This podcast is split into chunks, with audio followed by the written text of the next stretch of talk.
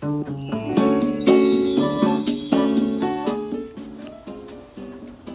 にちは、甲斐まりえです。いつもありがとうございます。感謝しています。今日はどんないいことがありましたでしょうか。私はですね昨日ですねクラブハウスを始めました。あのお世話になっている制作会社の社長さんがいるんですけれどもその方に招待していただいてあの招待枠というのがね1人1人当たり2人までしか招待できないということであの招待していただいてあの始めました。ただこちらのクラブハウスの存在を知ったのが1週間前ぐらいでしてあのその時にですねその ID ですねアットマーク以降の ID があの他の人と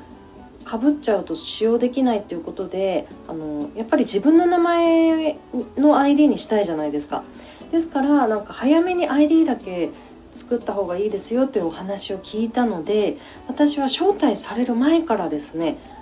そのクラブハウスのアプリを入れてそれで登録だけ先に済ませていました、はい、登録はまずですね自分の電話番号入れるんですよ。そうしましたらその端末に4桁の暗証番号が送られてくるのでその数字を入力したら自分の名前ですねあの登録してその後にそのアットマーク以降の ID を登録するという形で、はい、そうしましたらねあのマリエ会でアルファベットで入れましたらもうすでにそのマリエ会が使われてましてもうしょうがないのでマリエ会にあの末広がりの8ですね。8の数字を入れて私は ID を作りました。名前は初めそのファーストネームで出てきたのであの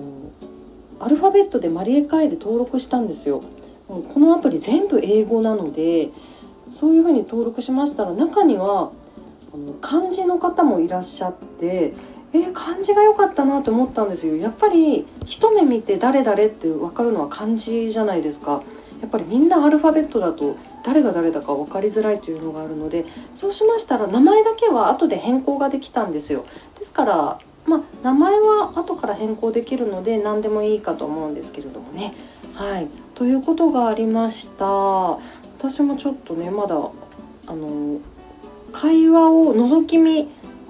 したことはあるんですけれども自分が会話に参加したことはまだなくてですねまだ使い方もよく分かってなくてもうなんせ全部英語なのでえこれどういう意味だろうっていうところからも始まったりとかしてもよくわからないまま あの本当に見切り発車という感じなんですけれどもあのスタイフとかのライブ音声配信のライブと違う点というのはあのそういう音声配信のライブだと会話に参加している人で聞いてる人はコメントができるじゃないですか。クラブハウスの場合はコメント欄とかは全くなくってだから何でしょうね。カフェとかで遠くの席で楽しそうな話をしている人たちがいますよね。全然全く知らない人たちでもえどんな会話してるんだろうと思って覗きにあの聞きに行くことができるっていう。なんかそんな感覚なんですかね。ちょっと本当によく分かってないです。もう本当に 登録して間もないんですけれどもざっくりとした感想です。はい。ということで2月も皆さん楽しい1ヶ月になりますよ。はい。元気に頑張っていきましょう。ということで今日も素晴らしい一日でしたね。それではまた座布団2枚。